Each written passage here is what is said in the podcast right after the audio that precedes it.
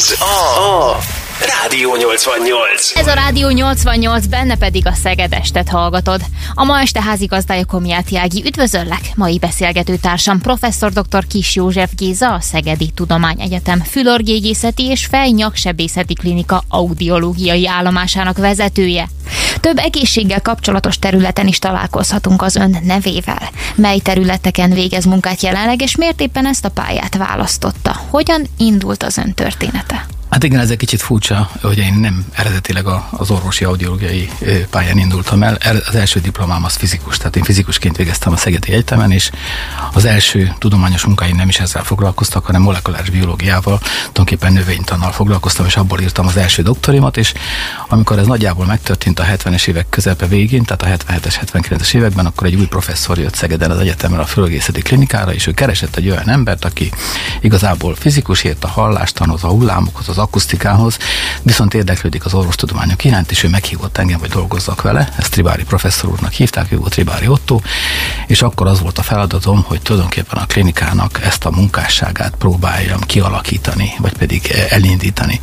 Aztán a hosszú idők alatt szereztem még egy közgazdász diplomát, mert ugye a pénzügyek azok mindig kellenek az ember tervez valami pályázatot akar írni, és ahhoz kellenek pénzügyi dolgok is, és hát nyilván közben vizsgáztam akusztikával. De miért? Érdekelt a hallás. Tehát Aha. a hallás az mindig egy érdekes dolog. Tudni kell azt, hogy ugye a hallás szempontjából a magyarok azok jó benne vannak a nemzetközi közéletbe, mert a belső fülünkről, tulajdonképpen a fülünkről két magyar Nobel-díjast is elneveztek. Jó, mondta, két magyar Nobel-díjasunk is van.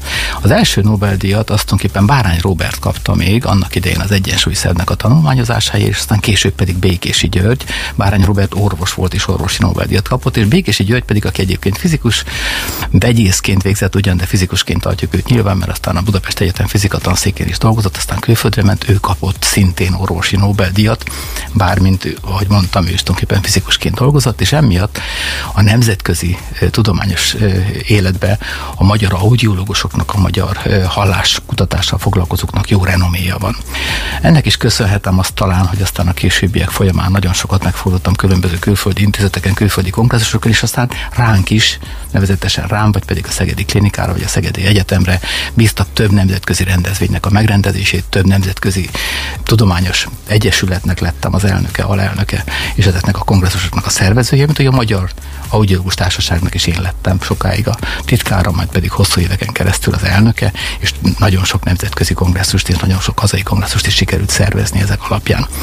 És hát nyilván ezzel az is járt, hogy az ember több nemzetközi cikket írt, ugye ebből aztán tudományos munkák születtek, ugye lett belőle egy orvostudományok kandidátus a cím, amit szintén ilyen audiológiából írtam, aztán ebből a, ebből a tudományterületből habilitáltam is, és önálló kurzusokat is tudtam indítani az egyetemen, úgyhogy jelenleg a Szegedi Tudományegyetemen és több vidék egyetemen is tartok kurzusokat, sőt külföldön is tartottam már a hallással kapcsolatban különböző kurzusokat, vagy pedig tanfolyamokat, vagy pedig konferenciákat. Ezek közül melyik az, ami talán önhöz a legközelebb áll, vagy a leginkább kedvelt titulus vagy pozíció? Hát igazából nem is titulusról beszélnék itt, mert a titulusokkal azok az ember úgy el van, hogy ajándék az egy idő után a korral, ahogy halad előre, mindig meg tudja őket szerezni, vagy pedig hát adogatják őket. De nem is ez a fontos, hanem az, hogy mi a munka mögött lévő rész. Ugye a legegyik legfontosabb dolog, ami ezt igazából úgy könyvelem el, hogy jó dolog, hogy egyrészt az objektív hallásvizsgálatoknak egy nagyon sok módszerét sikerült nekem meghonosítani Magyarországon, vagy pedig hát segíteni annak az előrehaladását, ami egy nagyon fontos dolog, mert ugye pici gyerekkorban egy két napos babának, vagy egy öt napos babának, hogy tudjuk megállapítani a hallását, ő nem nagyon tud velünk kommunikálni, tehát önnekik kommunikáció nélkül, vagy pedig vannak olyan betegek, akik nem tudnak kommunikálni, és mégis meg kellene állapítanunk, hogy ők tudnak-e hallani, vagy nem. Ez egy nagyon fontos dolog.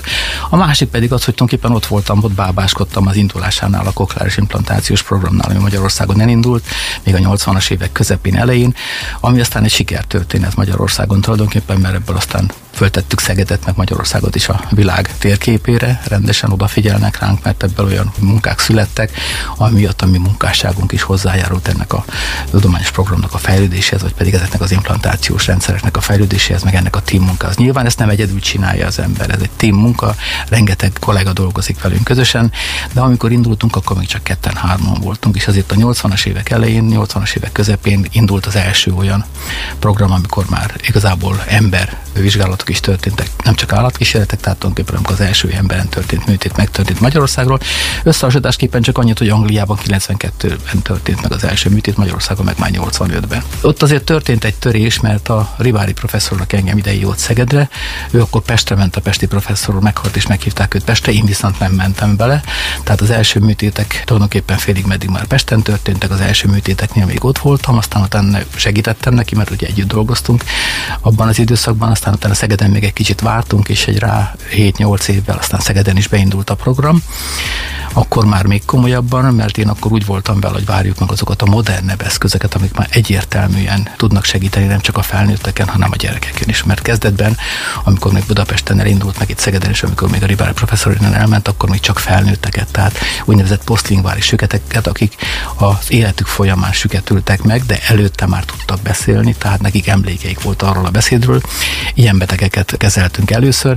Ezeknél sikertörténet volt, mert ők még emlékeztek az ő agyukban, a központi idegrendszerükben még minden működött, és ők még emlékeztek azokra a hanginformációkra, azokra a hangélményekre, ami az illető személyeknek a beszédjéből vagy a zenéből eredt, tehát ők viszonylag könnyen megtanultak ezzel az eszközzel újra kommunikálni.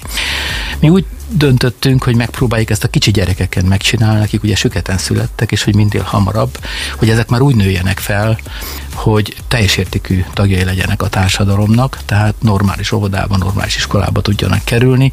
Ez egy kicsit nagyobb kihívás volt, ugye, mert nekik nem voltak olyan emlékeik, hogy ők már beszéltek, vagy voltak hangélményeik, hanem ők süketen születtek, tehát semmiféle olyan élményük nem volt, ami van. Ez egy kicsit nagyobb kihívás volt, és többféle szakembernek kellett együttműködni ahhoz, hogy ez jól működjön.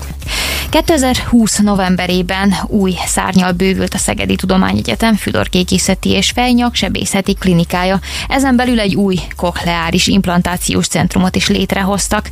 Ez mit jelent pontosan? Az előzőekben is azért volt már erről szó egy néhány szó erejéig, és kik fordulhatnak önökhöz segítségért? Magyarországon igazából ez a kokleáris implantációs program ez egy sikertörténet, és ugye ennek a területén föltettük magunkat a világ térképére, mert elég komoly tudományos munkák folynak itthon is, emiatt nem csak a fejlett nyugati társadalmakban lévő egyetemek, hanem mi is bele tudunk avatkozni az ebben folyó tudományos munkákban.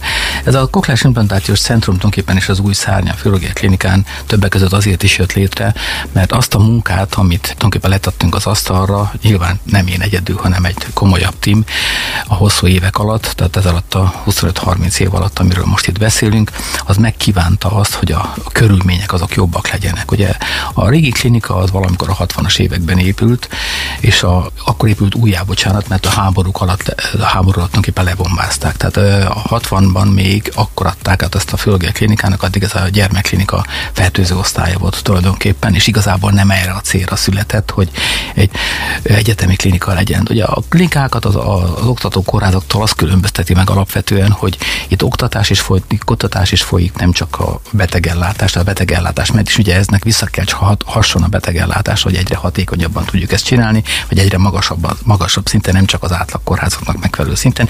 Éppen ezért más infrastruktúra kell hozzá.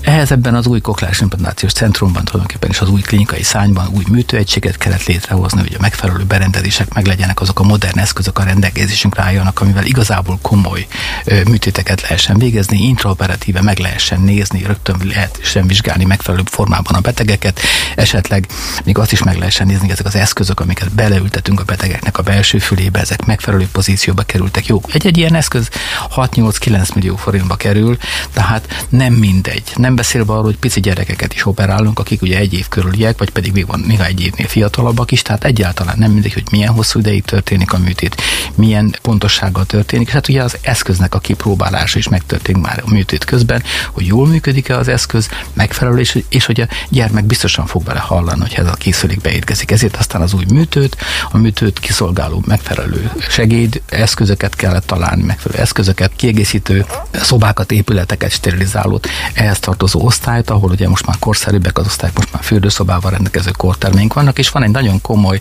ambulanciánk, ami szintén nagyon jó föl van szerelve, és az implantációs centrumhoz kapcsolódóan egy akusztikai mérőhelység, ahol ugye mindazokat a méréseket meg kell csinálni, ha már az emberek megkapták ezeket az eszközöket, tehát mind a felnőttek, mind pedig a gyerekek, hogy ezek mennyire jól működnek. Ezeket a készülékeket időnként újra és újra kell állítani, rá kell csatlakozni számítógépre. Ez tulajdonképpen az első mesterséges érzékszerv. Ez egy mesterséges hallás tulajdonképpen. A nem, akik nem rendelkeznek hallással, csak ezzel az eszköznek a segítségével tudnak hallani. Ez a többi érzékszervünknél még nem kidolgozott, tehát még nincsenek ilyen eszközök a nemzetközi gyakorlatban, csak a hallásunkra van ilyen eszköz, és ezt nevezzük mi tulajdonképpen kokláris implantátumnak, kokláris implantációnak. A beavatkozás maga ez egy műtét, de a műtét önmagában nem elegendő. Előtte és utána is rengeteg kivizsgálásra van szükség. Meg kell nézni, hogy a páciens alkalmas-e arra, arra beavatkozást, hogy implantátumot kapjon, majd pedig. Mik lehetnek megkap... a kizárók? A kizárók az nagyon sokféle lehet, ugye? Tehát el kell dönteni először is azt, hogy a betegnek milyen halláskárosodás van, és ezt lehetőleg legkorábban. Tehát ugye a kokláris implantáció azoknak a betegeknek jó, akiknek a belső füle nem működik. Ugye tudjuk azt, hogy a fül az három részből áll, van a külső fülünk, ugye általában a fülkagylóként és a halójáratként szoktunk érzékelni a hétköznapi életben, aztán van a dobhátján belül maga a dobháty és a halócsontok, ezt nevezzük középfülnek, majd pedig innen belülről a fülzsigában lévő érzékelő sejtek, amiket szőrsejteknek nevezünk, ez a belső fül tulajdonképpen. Nagyon gyakran a halláskárosodások, amik vele születnek, itt ebben a belső fülben történik a károsodás. Ha megbetegedés van az életünk folyamán, nagyon sokszor van másfajta, tehát nagyon sokszor van középfül eredetű, vagy pedig külső fül eredetű halláskárosodásunk is, ezek a gyakoriak, különösen a felnőtt korban, vagy pedig fiatalabb gyermekkorban, de a csecsemőkorban, újszülötteknél alapvetően a belső fülben lévő halláskárosodások alakulnak ki, vagy, vagy pedig azzal születnek együtt a betegek, vagy a gyermekek, és ezeket kell tulajdonképpen akkor minél hamarabb diagnosztizálni, lehetőleg az első öt napon belül, mikor megszületnek, tehát történt is egy ilyen rendelet, amiben elég komolyan benne volt a szegedi tím, hogy mivel történjen ez, mert az évek hosszú során többféle módszerrel próbálták objektíven meghatározni, hogy hol van a halláskárosodás, hogy melyik az a gyermek. Hogyha még emlékszik rá, akkor a legtöbb újszülöttnél annak idején próbáltak csengettyűvel nézni, hova figyel a beteg, merre figyel a beteg, figyel oda, de hát a kisbabban négy-öt napos korában még nem figyel annyira. Tehát szükség volt objektív, pontos meghatározásra annak, hogy tulajdonképpen van-e a betegnek halláskárosodása, vagy nincs. Éppen ezért az új törvény szerint 2017-től minden egyes csecsemőt, aki újszülött osztályon születik, vagy pedig PCO-ban van, tehát a sürgőségi osztály születik meg, ott öt napon belül meg kell őket vizsgálni, ezzel az objektív módszerrel, amit tulajdonképpen a a, központi idegrendszernek a válaszát, az elektromos válaszát egy hang hatására rekordeli, ezt írja föl, és ebből tudunk arra következtetni, ezt agytörzsi hullámoknak hívjuk, agytörzsi kiváltott válasz a vizsgálatnak a neve, vagy más néven Bera néven híresült el, ezzel tudjuk megmondani, hogy a gyermeknek van hallása, vagy nincs. Akinél ez nem pontos, vagy nem lehet tökéletesen eldönteni, azt tovább küldik. Ugye az újszülött osztály az majdnem minden kórházban van, vagy majdnem minden olyan helyen van, ahol egyáltalán a szülészet létezik, viszont olyan centrum, ahol ezeket aztán ezeket a kiszűrt gyerekeket pontosabban megnézik, azt tulajdonképpen csak a négy egyetemi klinikán, vagy pedig a Heimpál kórházban van Budapesten, ahol már bonyolultabb eszközökkel, megfelelő modern ö, eszközökkel rendelkezünk, ahol pontosabb diagnózist tudunk csinálni arra vonatkozó, hogy milyen mértékű, vagy milyen jellegű a betegeknek a halláskárosodása. Természetesen vannak olyan halláskárosodások, amik a központi idegrendszert károsítják, tehát a, a, magyarul az agyunkat. Ezek a betegségek, akik ilyen süketsége van, azok a betegek, azok nem alkalmasak a kokláris implantátumot. Milyen betegségei lehetnek a fül különböző területeinek? Hát igen, a hallásunk az egy kicsit bonyolult szerkezet, ez egy nagyon bonyolult szerkezet, nagyon sok érdekes dolgot tudnék mondani, hogy mennyire kifinomult a hallásunk, és hogyha belegondolnánk, hogy az emberi fejlődés tulajdonképpen az egész földi élet kifejlődése folyamán mennyi, mennyiféle dolgon átalakulva alakult ki, és hogy az állatok még érzékenyebb fülle rendelkeznek, mint az emberek, akkor nagyon meglepődnénk. De a legfontosabb dolog mégis az, hogy az emberi hallás az hogyan is néz ki. Tehát ugye van a külső fülünk, ami tulajdonképpen a fülkagyló, és ugye a fülkagyló után van a hallójáratunk, utána van a dobhágy, és a dobhátyán belül vannak az úgynevezett hallócsontok, és ugye ez a hallócsontoknak az utolsó tagja, tulajdonképpen a kengyel, ennek a kengyelnek a talpa illeszkedik rá a belső fülben lévő ovális ablakra, és próbálja a rezgéseket, amit a dobhátyán keresztül bevittünk, átalakítani folyadékrezgésekké. Na most éppen ezért, mert ez egy bonyolult rendszer, ugye mindegyik része valamilyen formában károsodhat, ugye? A külső fülünk manapság már ritkán károsodik, ritkán tépik le valakinek a fülét, de azért, hogyha belegondolunk a történelem során a rengeteg háborúba, veszekedésbe, nagyon sokszor elő, előfordult, hogy valakinek lekaszabolták a fülkagylóját, vagy szándékosan levágták, vagy a fülébe olmot öntöttek, ugye? Vannak ilyen történelmi dolgok, ezek mind-mind ugye tulajdonképpen a megsüketítésnek, vagy pedig hát ugye a, a károsodásnak volt. Tehát az emberi fülkagylónak már nincsen akkora szerepe egyébként, mint amekkora a, a törzsfejlődés, vagy egyetfejlődés során volt. Ezt Ez most lehet úgy érteni, hogyha mondjuk nem lenne fülkagylónk, akkor is ugyanígy hallanánk? Akkor is hallanánk, bár nem annyira hallanánk jól. Tehát a, végig azért ilyen kagyló alakú, tulajdonképpen tölcsér alakú, mert a tölcsér az összegyűjti a hanghullámokat. Ugye a hanghullámok, mint minden más hullám, visszaverődésen alapszik a továbbhaladásának, és ugye a visszaverődésnek a törvény az megmondja, hogy ugyanakkor szögbeverődik vissza, mint amekkorával beesik, és hogyha egy ilyen tölcsért képzelünk el, akkor csak befele tud menni a hullám a belső fülbe, tehát befele terelgeti, uh-huh. és ugye a külső része a külső fülnek nagyobb, a dobhátya része sokkal kisebb, tehát ez egy ilyen erősítést is tulajdonképpen csinál, mert nagyobb felületről kisebb, tehát nagyobb térszögből kisebb térszögbe hozza be a hullámokat, tehát rögtön föl is erősíti. A dobhátya viszont ennek a hanghullámok hatására megrezek, mert a hanghullám tulajdonképpen nem más, mint nyomáshullám. Ugye mi most mikrofonba beszélünk, és a mikrofon is azért érzékeli a mi hangunkat, és azért vezeti tovább, mert ahogy mi beszélünk, az általunk kifejtett nyomás az a mikrofonnak a membránját kicsit összényomja, vagy kicsit nem attól függ, hogy persze szénmikrofonról mikrofonról, kondenzátor mikrofonról vagy kristály mikrofonról van szó, de mindig arról történik, hogy ezt a kis nyomásváltozást valamilyen formában elektromos jelé alakítjuk át, és aztán bevisszük ezt a, a jelrendszerbe, onnan, ha visszajön, ezt a jelrendszert rávisszük a hangszóró membránjára, és ott már a hangszóró membránja fogja ugyanezt a hullámot létrehozni, amit mi meghallunk. De mi lehet a külső fülbetegsége? Hát azon kívül, hogy mondjuk deformálódik a fülkagyló, vagy pedig valakinek ez ö, valamilyen baleset következtében leszakad, akkor ezt pótolnunk kell. De vannak olyan betegségek, amikor nem alakul ki. Tehát egy olyan beleöröklődött genetikai betegség vagy hajlamokban valakinek nem alakul ki a külső füle, vagy ez a fülkagylója, hanem egy kis szemölcsös hasonló kis csomócskát lehet látni a lehegőn, vagy pedig nem alakul ki maga a hallójára. Ettől még a belső füle működhet, csak valahogy, ugye éppen azért, mert nincsen neki hallójárata vagy külső füle, nem tud bejutni a hanghullám a belső, vagy ezt érzékelje. Ezek a betegek érdekes módon, ha mondjuk egy hangvilát hozzá rögzítünk a koponyájukhoz, vagy pedig hozzáérintünk, akkor azon keresztül hallanak hangokat, mert a belső fülük épp.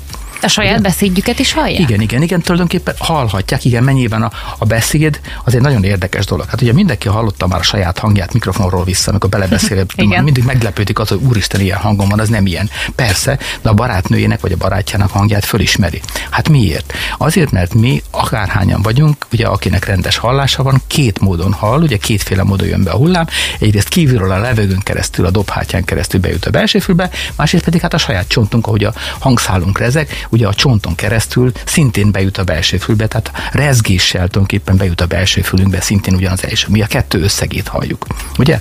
De ha kívülről jön a hang, ugye például egy egy hangszóróból, vagy pedig a valamelyik barátnőnk, vagy barátnak, vagy kollégánk, vagy ismerősünk beszél, őnek csak a külső hangját halljuk, tehát az őnek a belső hangját nem halljuk, tehát ezért van az, hogy különböző. Nagyon sokszor előfordul, hogy valakinek, ha nincsen külső hallójárata, vagy nincsen külső füle, vagy esetleg a hallócsontjai nem működnek, akkor olyan eszközt adunk neki, ami rezgéssel viszi be neki a hallát, és ez is már egy fajta úgynevezett implantátum, ezek az úgynevezett csontvezetéses implantátumok, vagy a csontvezetéses hallókészülék, amikor rezgéssel alakítjuk át a hangot, és ezen keresztül fognak a betegek tulajdonképpen hallást kapni, ha szabad azt mondani, innentől kezdve hallanak, mert a belső fülük egyébként épp, tehát az ott lévő szőrsejtek átveszik a folyadék rezgéseket, és létrehozzák a hallás élményt, amit persze mindig ezt szoktam mondani, nem a fülünkkel hallunk, hanem az agyunkkal tulajdonképpen, mert a fül az csak az input, akinek jó füle van, de nem működik a központi idegrendszer, az nem fog hallani, és nem fog érteni. Akinek viszont egy kicsit is rosszul működik a füle, de nagyon jó az agya, tehát a központi idegrendszer jól működik, az a legkisebb információból hajlandó kihámazni nagyon sok olyan dolgot, és még megértheti a beszédet, vagy pedig mindenféle olyan információt, ami a hang alapján jut be hozzá. Tehát ez nagyon érdekes, hogy említsük például Beethoven. Beethoven ugye az élete folyamán megsüketült. Ugye nagy a valószínűsége annak, hogy neki a középfüle nem működött megfelelő módon, tehát egy olyan betegség alakult ki nála, nagy valószínűséggel, ami a halúcsontjai összenőtte. És emiatt nem tudta átvinni a rezgést. Ezért az utol, élete utolsó ö, időszakában, amikor még ugye zenét szerzett és zongorázott, akkor a fogai közé szorított egy ebonitrudat, és azt ezt hozzászorította a zongorához, és azon keresztül jött neki a hang, és így tudta igazából a hangokat észlelni, vagy pedig érzékelni, és ezen keresztül hallott. Tehát a rezgésekkel könnyen tudunk bevinni magunknak hanginformációt, ha egyébként a belső fülünk épp. Különböző hallásvizsgálati módszerek vannak annak az eldöntésére, hogy kinek van vezetéses jellegű, tehát a, ebből a vezetőrendszerből eredő halláskárosodása, és kinek van a belső fülből eredő halláskárosodása, vagy pedig hát ugye még előfordul is, hogy ugye a belső fülnél nem áll meg az információ, mert ott ugyan létrejön az ingerület, mert ezek a szőrsejtek vagy érzékelő sejtek működnek, tehát ők létrehozzák az ingert, de ennek a hallópályán végig kell futni, ami az attörzsön keresztül kimegy a hallókéregre. Na most, hogyha a központi idegrendszerben megfelelően működik, mert valami olyan betegsége van, vagy agydaganata van a betegnek, vagy pedig sérültek az idegei, mert valamilyen neurodegeneratív betegsége van, ami az ideg központi idegrendszert károsítja, legyen ez akár mondjuk egy nagyon gyenge neurodegeneratív betegség, mondjuk egy cukorbetegség, de lehet ez egy Alzheimer, de lehet ez egy demencia, vagy egy központi idegrendszernek rossz az érellátása, és emiatt kevés oxigén van, akkor egy, egy agylágyulás lép föl, vagy a különböző demenciák, amik egyébként időskorban fölépnek, a betegek ilyenkor hallanak, de nem értenek. Tehát a központi idegrendszernek a működése az dönti el igazából, hogy abból az információból, amit belső fül átvesz, abból lesz-e értés is, vagy csak hallás. Honnan tudhatjuk, hogy a fül mely részén alakult ki rendellenesség? Ha el szeretnénk dönteni, hogy a külső fül, a középfül, vagy pedig a belső fülben, vagy esetleg a központi idegrendszerben van a halláskárosodás, akkor az nyilván különböző eszközök kellenek. Ezek nem is mindig voltak kifejlődve, tehát amikor én még elkezdtem a munkámat annak idején 70-es években, akkor még ez a hogy is mondjam, ez a rendelkezésünkre álló rendszerek sokasága, vagy túl, hogy mondják, ugye azok még nem voltak meg. Ugye ez kell, itt Szegeden volt. Ez itt Szegeden, de a, a, de a világon több helyen is. Tehát azért mi mindig a, az élvonalban nagyon gyorsan követtük azt, ami a nemzetközi gyakorlatban használható, és amit tudunk használni. De nem volt mindig mindenre megfelelő mód. Tehát meg kellett válni. Tehát nyilván a számítógépek megjelenése rengeteg mindent. A számítógépek megjelenése a hétköznapi életben azért tulajdonképpen a 80-as évek vége, a 90-es évek eleje. Mert a 80-as évek közepén még alig volt olyan számítógép, már PC, hogy szabad azt mondani, még XT voltak, AT voltak, amik igazából alkalmasak voltak arra, hogy még az orvosi munkában is részt tudjanak venni. Tehát valójában a 80-as évek végére, a 90-es évek elejére lehet tenni azt, amikor segítséget tudtak nekünk adni a különböző típusú méréseknél. Most mégis, ami ö, valóban régóta megy, az ugye a hallásvizsgálatnak az a módja, amikor különböző frekvenciájú hangokat adunk, nyilván az emberi hallástartományon belül, és megkérdezzük a beteget, hogy vajon ő ezt hallotta-e vagy nem. Ugye ennek kétféle módja van, van az úgynevezett szubjektív hallásvizsgálati módszer, amikor szükségünk van arra, hogy a páciens együttműködjön velünk, mert mi megkérdezzük őt, hogy ő hallotta ezt a jelet, vagy nem hallotta, és hogyha ő neki nem helyesen válaszol, akkor én el kell fogadjam azt, viszont engem akkor félrevezet. Tehát éppen ezért szükség van néha arra, hogy ne csak szubjektív módszerekkel, hanem objektív módszerekkel is meg tudjuk határozni azt, az ő akaratától függetlenül, hogy ő hallotta azt a valamit, vagy nem. Ezeknek az objektív módszereknek a kidolgozása, ez történt tulajdonképpen nagyon sokszor aztán a 80-as, 90-es években, mert ez már szükség volt. Ez egy kicsit olyan, mint a hazugságvizsgálat, ugye? Hogy az ember ha akarja, ha nem, akkor bizonyos dolgoknak a fölrekordelésével, vagy pedig a, a megmérésével, vagy a fölrajzolásával kiderülhet az, hogy milyen hatása van annak a szónak, vagy annak a kifejezésnek a ebből tudnak következtetni azok az emberek arra, hogy most igazat mondott, vagy nem. Tehát itt is erről van szó. Tehát egy felnőtt ember, aki jól tud kommunikálni, vagy hajlandó velünk együttműködni, azt könnyű megvizsgálni, mert bár akkor egy csöndesített szobába, úgy, mint a stúdióban, ahol itt most ülünk, egy olyan szobáról van szó általában, csendes fülkének, vagy süket szobának hívunk, lehetőleg, ahol az alapzajnak nagyon alacsonynak kell lenni, hogy tudjak annál halkabb hangot adni, mint amilyen a betegnek a hallásküszöbe, és különböző hangerősségű hangokat adok neki, különböző frekvenciákon, és megkérdezem, hogy melyik az a halk hang, amit már meghal. Ezt nevezzük hallásküszöbnek. És aztán meg szoktuk kérdezni tőle azt is, hogy melyik az a leghangosabb hang, amit még elviselt, ami még neki nem kellemetlen, ez a kellemetlenségi küszöb. És van még egy olyan hang, ami ennél sokkal hangosabb, azt már nem szoktuk megmérni, mert ez a betegnek általában már fáj. Ez az úgynevezett fájdalom küszöbe. Ezért szoktuk mondani azt, hogy a 120 decibel fölötti hangerőség már általában a legtöbb betegnek fáj. E fölött a 130 decibel az már fájdalmat okoz. Ilyenkor már tulajdonképpen az embernek fájdalomérzete van, nem hangélménye van, hanem fájdalomérzete van, mert a 130 decibelre jövő hanghullámnak a nyomása feszíti a dobhátját, és képes azt beszakítani. Mettől ezért... meddig terjed az egészséges felnőtt Hát ha belegondolunk abba, hogy tulajdonképpen a hallástartományunk frekvenciában, tehát hogy milyen magas, magas hangot vagy mély hangot hallunk, akkor valahogy az emberi hallás az a 20 Hz-től 20 ezer Hz-ig történik. Az ennél halkabb hangokat infrahangoknak, az ennél hangosabb hangokat ultrahangoknak hívjuk, de nagyon érdekes, hogy az állatok, a kis kisebb méretű állatok, azoknak általában magasabb frekvenciájú a hallása, tehát kicsit magasabb hangokat is meghallanak, mint amilyet az emberek, ezért vannak ezek az ultrahangos riasztók, az állatriasztók, mert őket az zavarja, mi még nem halljuk, és a nagyobb méretű állatok, mint a delfin, meg az elefánt, azok meg a mélyebb frekvencia hangot hallják, jobban azon tudnak kommunikálni, tehát mint a bálnák például több száz kilométeren keresztül is tudnak egymással kommunikálni, mert a mély hangok messzebbre terjednek a levegőben. Ugye nyilván a hangok azok a levegőben terjednek, nem pedig a víz alatt, de a vízben is tudunk, mert nyomáshullámot kell létrehozni, és azt tudunk képen tovább haladni. Viszont ebből a tartományból, ebből a 20 Hz-től 20 ezer Hz-től nem minden egyformán fontos. A legfontosabbak azok a frekvenciák, amelyekkel mi beszélgetünk, kommunikálunk. Ez általában valahol 250 Hz-től körülbelül 4000 Hz-ig, 2500 Hz-ig tart. Ebben a tartományban mennek azok a hangok, amik a beszédet kommunikálják. Nyilván a hölgyeknek általában magasabb hangjuk van, a férfiaknak általában egy kicsit mélyebbek, de beleférnek ebbe a tartományba, és hát még a zene is itt van valahol ennek a két oldalán, és utána e fölött meg ez alatt csak azok a zajok vannak, ami a természetből, vagy pedig bizonyos eszközökből jönnek, de ezeknek a meghallása is sokszor nagyon fontos, mert ez alapján tudunk tájékozódni. És az igaz lehet, hogy minél idősebbek vagyunk, annál inkább szűkül ez a tartomány? Igen, azt szokták mondani, hogy a kor előre haladtával van az úgynevezett presbiakúzis, vagy pedig a időskori halláskárosodás. Tehát az emberek egy részének elfárad a hallórendszere. Hogy aztán ez most a központi idegrendszerből van, mint ahogy elmondtam, van egy csomó olyan betegség, hogyha meg rosszabbodik az agy vérellátása, egy kis messzesedés van, egy izé, akkor már nem jól mennek a, a hangok tovább, tehát aszinkronizálódik az információ, a beteg hallja ugyan, de nem érti, vagy pedig hát a szőrsejtek kezdenek el elfáradni, és alapvetően a magasabb hangokat halljuk kevésbé. Nagyon gyakran, hogyha idős emberekről van szó, akkor meg kell változtatni a csengő hangját a telefonjának, vagy pedig a kaputelefonnak, hogy mélyebb hangon szóljon, mert azt könnyebben megértik, mint a magasabb hangokat. Tehát ez igaz, mint hogy általában az emberek 45-50 éves korukban fölteszik a szemüveget, mert olvasó szemüvegkel, mert akkor már nem látják a betűket. Bizony ez a hallása is így van, hogy 50 év fölött, 60 év fölött mindenkinek egy kicsit gyöngül a hallása, és hát aztán attól függően, hogy az életkora milyen, meg az életvitele milyen volt, jobban vagy kevésbé, az emberek egy részének viszonylag hamar elindul a halláskárosodás, és akkor viszont segédeszközökre van szükség, amikkel javítani tudjuk az ő hallását.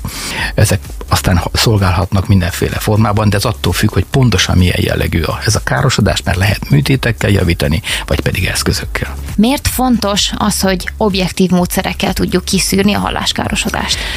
Ahhoz, hogy szubjektív módon meg tudjuk határozni az embereknek a eset, együtt kell működni. Na most nagyon sok olyan eset van, amikor nem tudnak együttműködni a páciensek. Lehet olyan betegség, miatt nem tud válaszolni, ugye esetleg mentálisan nem nem, nem kommunikáció képes a beteg, vagy ájult, még kómában fekszik, és akkor nyilván nem tud nekünk válaszolni, és nagyon jó lenne tudni, hogy a hallópályája működik, és nem beszélve a pici csecsemőkről, akik éppen megszülettek, azok nem igen fognak nekünk válaszolni, hogyha különböző hangokat adunk nekik, tehát igazából szükségünk lenne, vagy pedig vannak olyan igazságügyi eljárások, amikor a beteg szándékosan be akar bennünket csapni, mert valami érdeke kíván ö, ö, szolgál ahhoz, hogy ő neki kártérítés fizessen mondjuk a cég, mert a hallása károsodott a hangos munkahely következtében, és mit tudom én nem használt meg megfelelő védőeszközt, ilyenkor bizony be kell bizonyítanunk, hogy a beteg mond igazat, vagy pedig tényleg olyan a halláskárosodás. És a korai diagnózis segít bennünket a terápiában is, különösen a kicsi gyerekeknél el kell dönteni minél hamarabb, hogy milyen mértékű a halláskárosodás, mert ez alapján tudunk nekik javasolni módszert arra,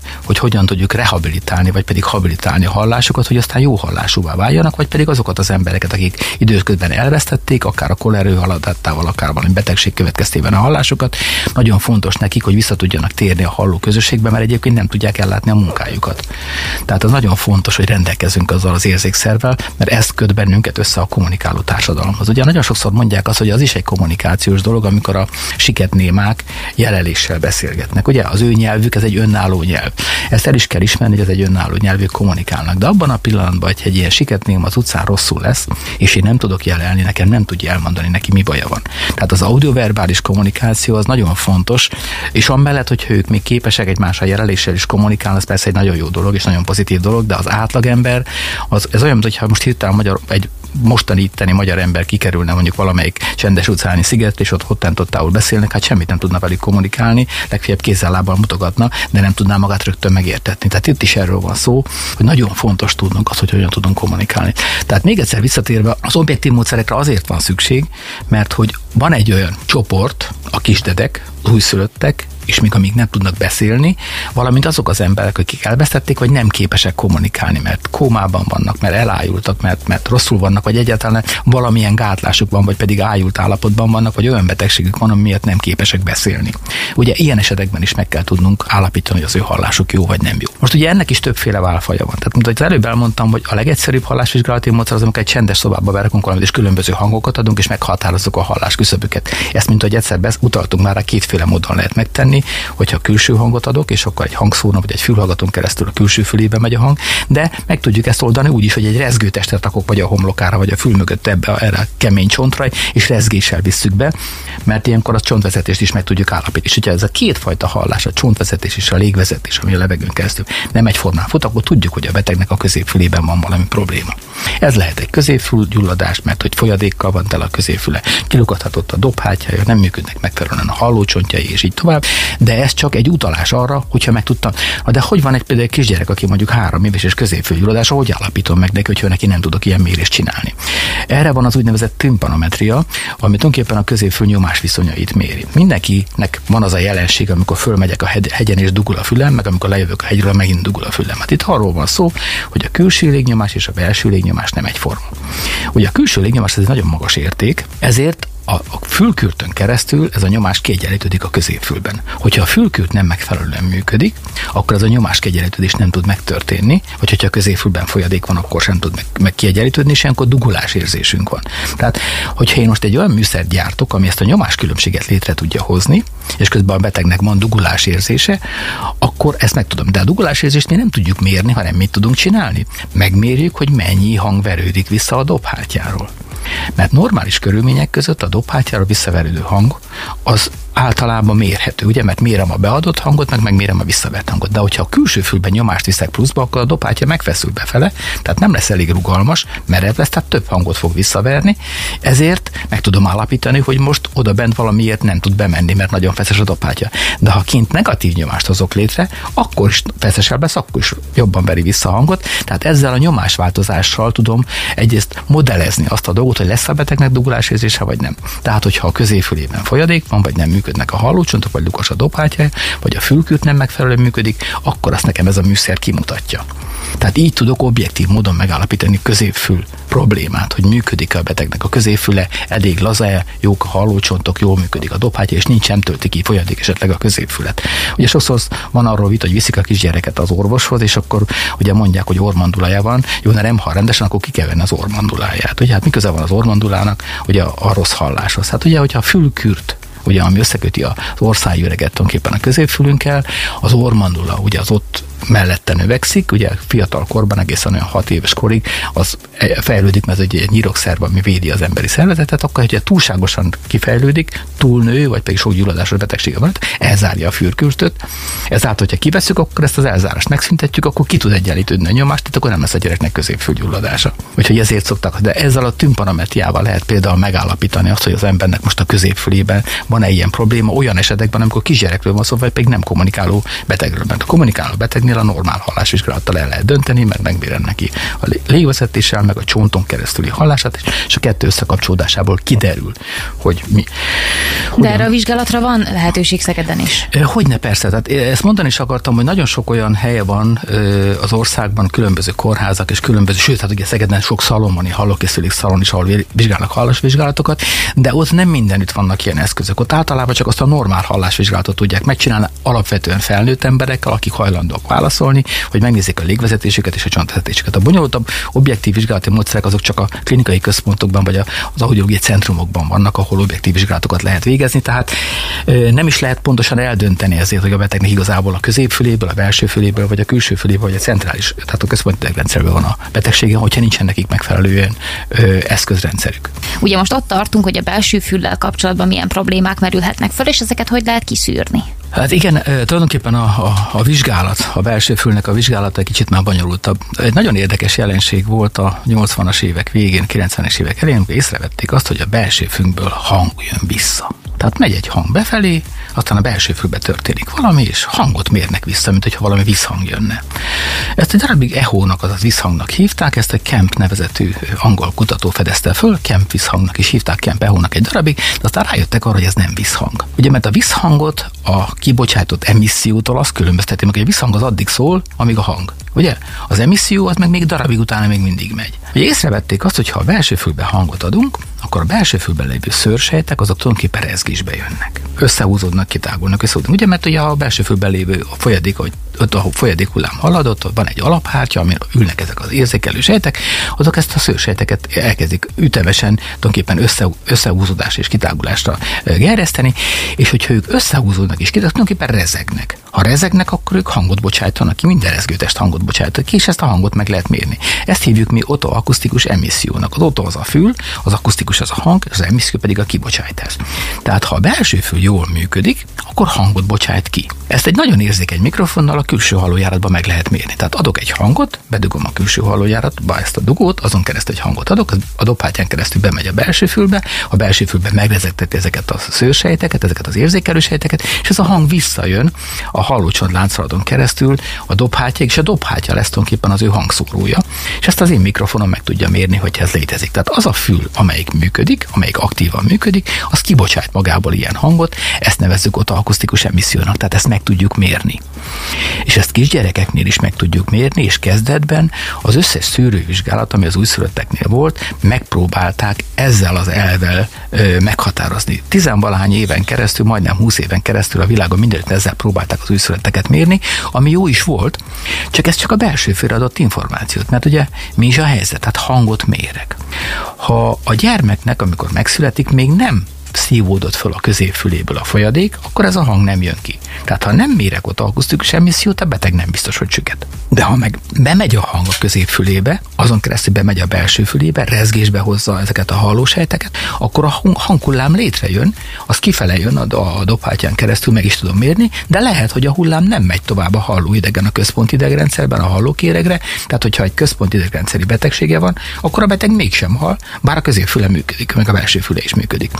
Tehát az otoakusztikus emisszió igazából csak a belső fülben lévő működést tudja meghatározni, mind a felnőtteknél, mind a gyermekeknél, ha egyébként előtte megnéztük a timpanometriát, tehát tudjuk azt, hogy a középfüle épp. Tehát a vizsgálatok föl is vannak építve tulajdonképpen sorrendben. Először mindenképpen a betegnek bele kell nézni a fülébe, hogy látunk-e valami elváltozást a külső fülébe, vagy van-e neki hallójárata. Utána leggyakrabban megnézzük neki, a, hogyha objektív vizsgálat sorozatról van szó, szóval megnézzük neki a timpanometriáját, hogy működik-e a dobháty és a hallócsontláncolat, tehát nincs a középfülébe folyadék. Majd ezek után, hogyha tudjuk, hogy ez működik, akkor megnézzük neki az otoakusztikus emisszióját, és akkor el tudjuk dönteni, hogy a belső fülem működik, vagy nem. Ha a belső fülem működik, akkor az érzősejtek, ezek a szőrsejtek, ezek működőképesek. Ha nem működik, akkor tudjuk, hogy a betegnek középfüle vagy belső fülertető halláskárosodása van, és ilyenkor alapvetően arra gondolunk, hogy akkor kell valamilyen implantációs eljárást végeznünk, mert az implantáció nem más tulajdonképpen, mint amikor az az eszköz, amit beültetünk a belső fülébe a betegnek, átveszi ennek a szőrsejteknek a szerepét, és akkor már ez az eszköz fogja produkálni azt az ingerletet, azt az elektromos jelet, ami majd végigfut a hallópályán, és a hallókérget fogja ingerelni, és ez ad tulajdonképpen olyan információt a betegnek, ami alapján a betegnek hallásélménye lehet. Tehát a belső fülnek a mérésére alapvetően az otoakusztikus emissziót használjuk.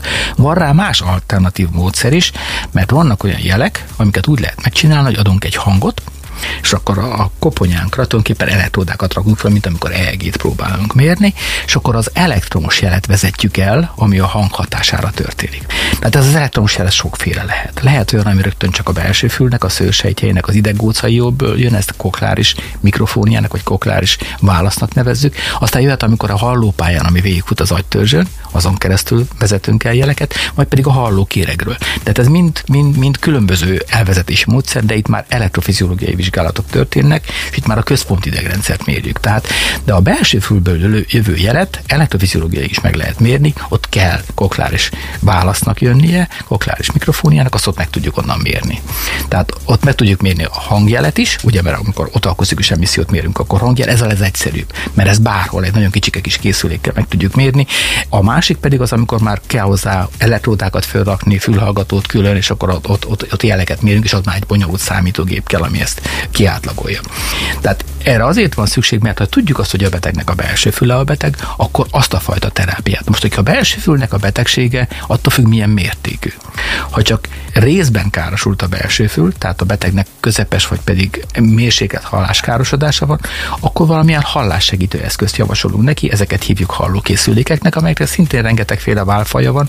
Manapság már ez is tulajdonképpen forradalmát éli meg, mert a készülékek egyre kisebbek, akkorák már, mint a hüvelykujjamnak a körme, és ugye ezek mind bonyolult kis miniszám, mikroszámítógépek, amik már nagyon sokféle kommunikációra képesek a világgal, a környezetükkel, és a két készülék egymás, és ugye valakinek két készüléke van. Azokat adjuk a betegeknek olyankor, amikor a belső fülében van a károsodás, de nem olyan mértékű, hogy neki implantátumot kell adni, tehát egy kis hangerősítéssel el tudjuk érni azt, hogy a hang annyira hangossá válik, ami már a beteg számára érthető. De sosem szabad annyira hangossá adni, tehát nem szabad lineárisan erősíteni, mert kell egy olyan plafont csinálni, hogy annál hangosabb meg ne legyen, ami már károsítja a betegnek a hallását. Tehát nagyon jól meg kell tervezni azt, hogy alulról meg fölülről milyen intervallumban rakjuk be ezt a hangerőséget. Mekkora az ember számára ideális hangerő? Az ember általában azt mondják, hogy az úgynevezett 0 decibeltől a 120 decibelig lévő hangot hallja meg, azok a számára kellemes hangok. De nyilván egy betegnél ez másút van. Tehát van, aki még a 30 vagy 40 decibelt még nem hallja, de a 60 decibel már fáj neki. Tehát ugye ezek attól függ, hogy milyen betegsége van, ezek így változnak, ezeket nyilván ezekkel a műszerekkel ki kell mérni, tehát csak egy sima, egyszerű audiométerrel, ahol csak egy egyszerű vizsgálat van, ott nem lehet ezeket a dolgokat eldönteni, már pedig, hogyha bonyolultan szeretnék a betegnek segíteni, akkor azokhoz bonyolultabb vizsgálati módszerek is kellenek, hogy el tudjam dönteni tulajdonképpen mi történik a beteggel, vagy milyen rehabilitációt tudok neki alkalmazni. Ezekre az ilyen jellegű vizsgálatokra a Szegedi Kokleáris Implantációs Centrumban is van lehetőség. Én úgy gondolom, hogy a legtöbb magyarországi klinikán, tehát ahol ilyenekkel foglalkoznak megvan, vagy a komolyabb audiológiai centrumokban ezek a vizsgálati lehetőségek megvannak. Nálunk még ennél bonyolultabb vizsgálatokat is el lehet végezni, mert mi kimondottan erre specializálódtunk, hogy ezeket a dolgokat el tudjuk dönteni. Arról beszélgettünk egészen idáig, hogy hogyan lehet megmérni, illetve fölismerni akár objektív módszerekkel is a belső, a közép, illetve a külső fülnek a különböző rendellenességeit, betegségeit, és ezen aztán hogyan tudunk segíteni. A központi idegrendszer méréséről azonban még nem esett szó különösebben. Ezt hogyan kell elképzelni?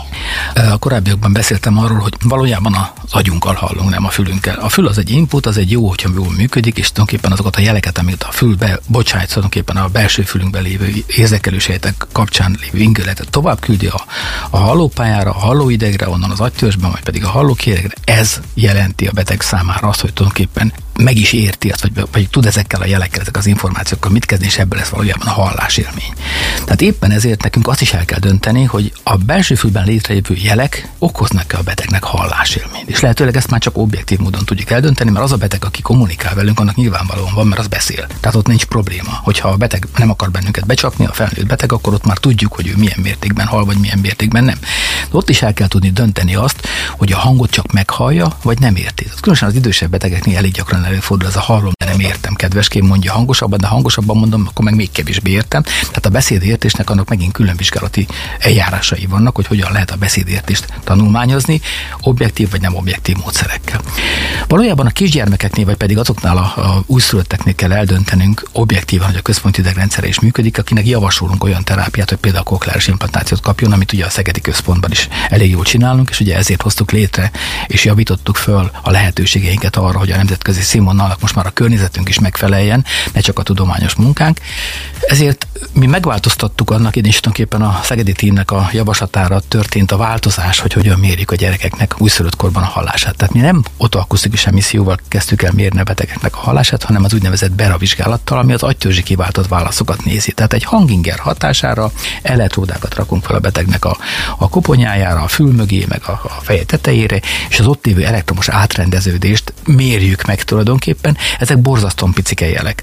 Tehát egy jelet nem is tudunk megmérni, ezért kellettek hozzá a számítógépek, amiről korábban beszéltünk, ami a 80-as évek végétől, 90-es évek elejétől volt szó, mert több mint 2000 mérést kell átlagolni. Tehát gondoljunk arra, hogy nagyon picike a jel, tehát 10 voltos, 10 mikrovoltos jelekről van szó, amit a külső zajok, amiket nézünk, ugye a hálózatból lévő elektromos jelek, GPS van, rövid hullám, rádió hullám, ugye a különböző telefonok, mind, mind, mind, mind milliószor nagyobb jelek annál, mint amit én szeretnék mérni. Éppen ezért ezeket a méréseket csak megfelelően leszigetelt helységben lehet mérni, és több mérés átlagolását kell csinálni. Tehát, hogyha a mérés mindig, amit mérek, az a jel, az a jelhez képest ugyanakkor jelenik meg, akkor összefüggésben van az adott jelel. Tehát a hangjellel, hogy ezeket egymásra írom, akkor azok a jelek, amik mindig jól jönnek, azok szépen kinőnek, míg az össze jövő jelek azok kiátlagolják egymást, ezért átlagolási technikát használunk, ez volt szükség a számítógépre.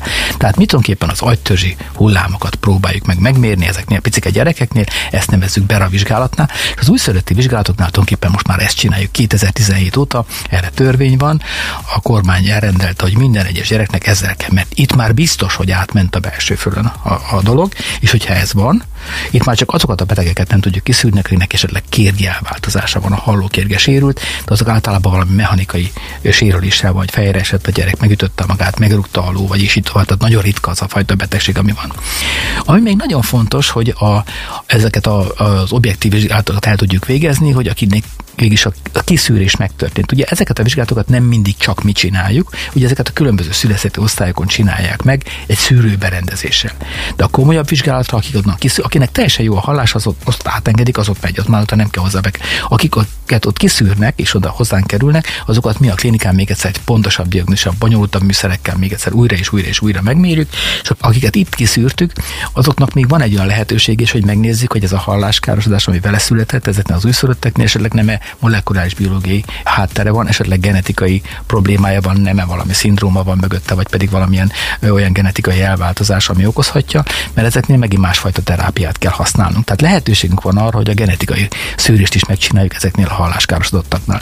Nyilván ez egy nagyon ö, bonyolult dolog, molekuláris biológia kell hozzá, együttműködünk a genetikai intézettel, szintén a Szegedi Genetikai Intézettel, nemzetközi programunk is van, ami ezt csinálja, és ez megint segít ahhoz, hogy ezek a betegeket így ki tudunk szűrni, ezek egyértelműen alkalmasak kokláris implantációra. Tegyük föl, hogy egy csecsemőnél, egy kisdednél észrevesznek egyfajta problémát. Minden esetben nagyon meg kell ijedni, minden esetben súlyos lehet a gond? Ha csak a hallása sérül, akkor tulajdonképpen a gyermek egyébként egészséges. Nagyon sok olyan gyereket tudunk mondani manapság, akik hallás sérüléssel születnek, ugyanis a hallásunk az borzasztó. Egy oxigén hiányra kicsit később sír föl a beteg. Van valami olyan dolog, ami történt vele, akár intrauterin az anyukájának a, a, a pocakjába kapott valami gyógyszert a mama, vagy pedig hát ugye a családban volt fölmenőágon egy-két olyan dolog, aki nagyot halló volt. Ez megvan, de ettől az összes többi képesség a gyereknek, a mentális képességei, a különböző más olyan dolgai, kezelába épp, az összes szerve más épp, tehát a hallás ez nagyon speciális. Az, hogy csak a hallása hiányzik, ugye ezek a gyerekek, hát tudjuk a siketnémek, akik olyan iskolába járnak, egyébként más bajuk nincsen. Ugye? De nekünk az a dolgunk, hogy ezeket a gyerekeket kiszűrtük, akkor lehetőleg ezt az eszközt adjuk nekik, ezt a kokláris implantátumot, ugye, ami egyébként Szegeden most Magyarországon szinte a legjobban megy, és hát ugye a nemzetközi gyakorlatban is odafigyelnek ránk, sőt segítünk az újabb eszközök fejlesztésében, kialakításában, a különböző cégeknek, akik ezeket gyártják. Ez azért is nagyon fontos, mert innentől kezdve, hogy ez a gyerek megkapta ezt az eszközt, akkor ezzel hallóvá válik. Nem rögtön, mert ugye a hallás az három folyamat. Ugye először is a, magát a, a jelet érzékeli, ugye ebből hallásélménye lesz, aztán ezzel megtanul érteni, majd pedig reprodukálni. Tehát ha már reprodukálni is megtanul, akkor kezd el beszélni. Tehát a siketnémák sem azért némák, mert hogy siketek, hanem azért, mert nem hallanak, tehát nem tudnak mit reprodukálni. Tehát ha ők azt érzékelnék, azt a jelet, ami jön, akkor ők tudnák azt reprodukálni, akkor nem válnának némává. Tehát az az ember, aki az élete folyamán siketül meg, az nem lesz néma, az tud beszélni. Ugye csak esetleg kicsit deformálódik a beszédjének a minősége.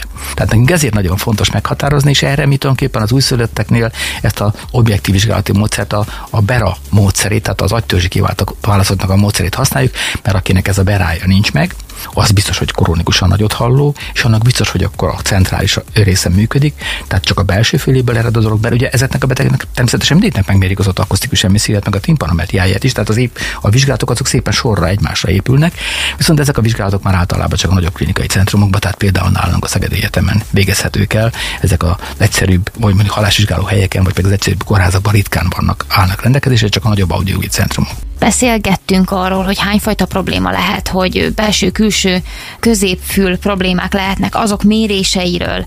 No de amikor az implantátumnak a beszerzésére, legyártására kerül a sor, akkor ez hogy működik? Valójában a kokláris implantátum egy drága eszköz. De, mint ahogy mondtam, 6-9 millió forint közötti eszköz van, attól függ, hogy nettóval vagy bruttóval van, de a magyar kormány az tulajdonképpen nagyon sokat segített nekünk az elmúlt 20 valány évben. Tulajdonképpen az egészségbiztosító kifizeti.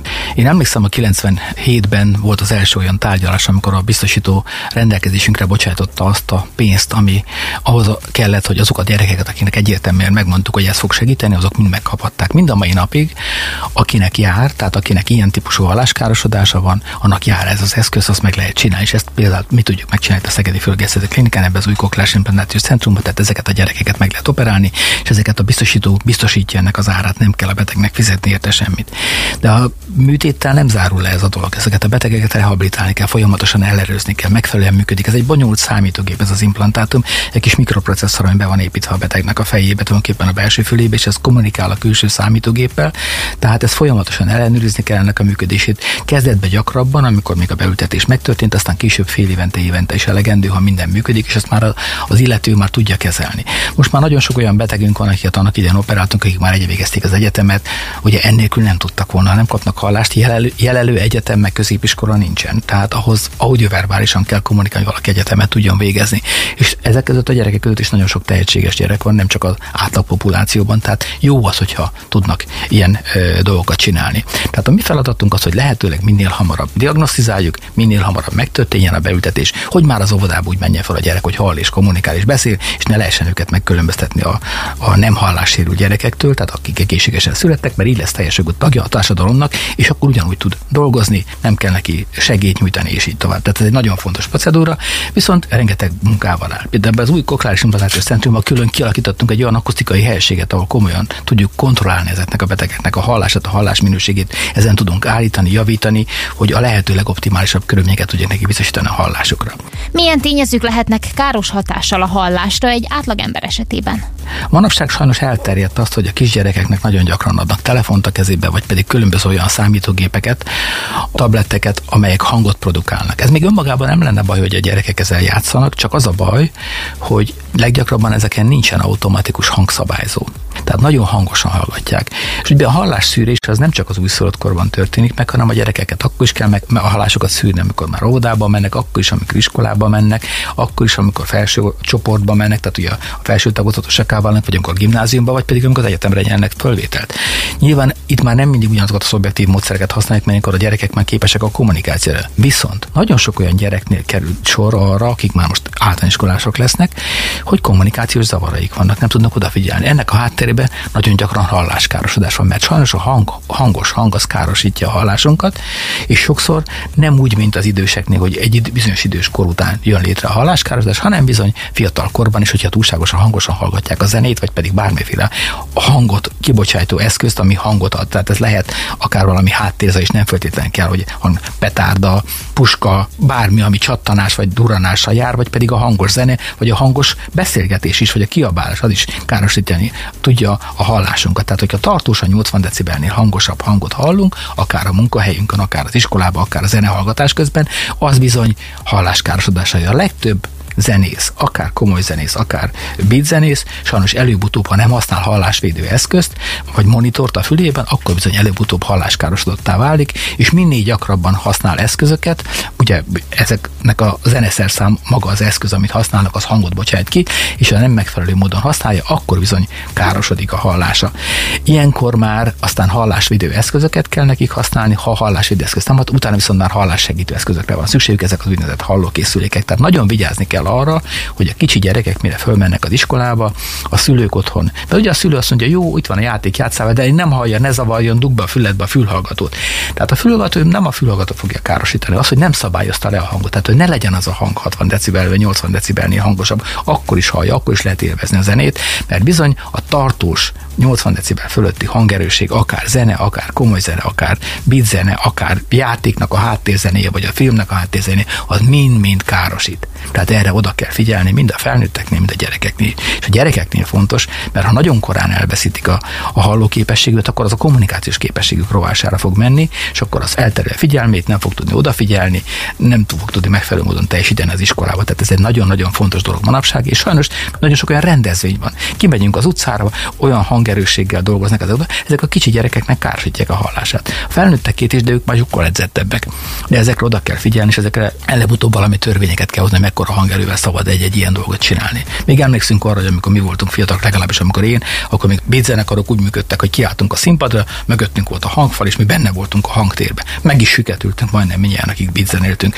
Manapság már ezt nem így csinálják. Audio monitor van a zenésznek a fülébe, ő benne áll a színpadon, előtte van hangszóró, és rányomja a nézőközönségre a hangot, de ha a néző nincs rá föl, készülve megfelelő módon, akkor ugyan egy-két napig zúg a füle a koncert után, utána meg észreveszi, hogy bizonyos frekvencia hangot nem fog hallani, és egy bizonyos frekvencia hangot nem hall, az egy előbb-utóbb beszédértési zavart is fog jelenteni nála, mert hallani hallja, csak nem érti tisztán a beszédet.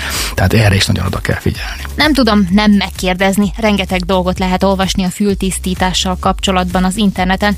No de mi az igazság? Hogyan kell helyesen fület pucolni? Hát ugye rengeteg olyan dolog van az interneten, amit szabad, meg mit nem. Én annak a felét nem akarom elhinni, és nem is tartom jó dolognak, mert butaságokat írnak le. Vannak ezek a fülpiszkáló pálcikák, amiket igazából nem biztos, hogy mindig fülpucolásra lehet használni. Ha nem megfelelő módon használja valaki, vagy túl gyakran használja, akkor tulajdonképpen a fülében képződött fülzsírt betömeszeli a fülét. Mit jelent, hogy túl gyakran? Hát például van, aki naponta háromszor, négyszer is használja, van, aki csak hetente egyszer, de akkor is nagyon vigyázni kell. Tehát ugye a, a fülzsír az egy természetes képződmény. Annak az a feladata, hogy a külső hallójáratnak a, a bőrnek a falát rugalmasan tart, ráadásul olyan anyagok vannak benne, ami megöli a gombát, megöli a baktériumokat, tehát nem engedi, hogy fertőződjön. Na most nagyon gyakran például akik úszósportot, vagy pedig vízisportot működnek, annak ugye a klóros víz az kiáztatja ezt, ha valamit kivisz, és nagyon gyakran ezeknek hallójárati ekcémájuk van, biszket, begyullad, külső orrajárati gyulladás, valami rettentő fájdalommal jár, mert akkor a porc is begyullad, ezeket nagyon nehéz utána kezelni. Tehát én arra kérek mindenkit, hogy amikor hajat most, akkor ne engedje be a fülébe a habot, mert a hab az ugye szintén feloldja a zsírt, könnyebben fertőzhetővé teszi a külső halójáratot. A takarítás is óvatosan bánni kell. Amikor már nagyon-nagyon bedugult, vagy nagyon-nagyon fülzsírja van, ugye leggyakrabban azért szokott bedugulni, mert vagy valakinek nagyon szűk a halójárata, vagy nem fog tudni, mert egyébként spontán kiürül. Az állatoknál is kiürül, tehát nem marad úgy. Igazából néha nem szép látvány, hogyha valakinek be lehet látni a fülébe, és lehet ott látni ezt a váladékot. De ha elmegy orvoshoz időnként, ha már nagyon bedugult, akkor ott szépen kimossák neki, mert kimosással könnyebben kijön. Néha szokták mondani, hogy olajos csöppeket bele kell kicsit feloldja, és akkor az kifolyik magától.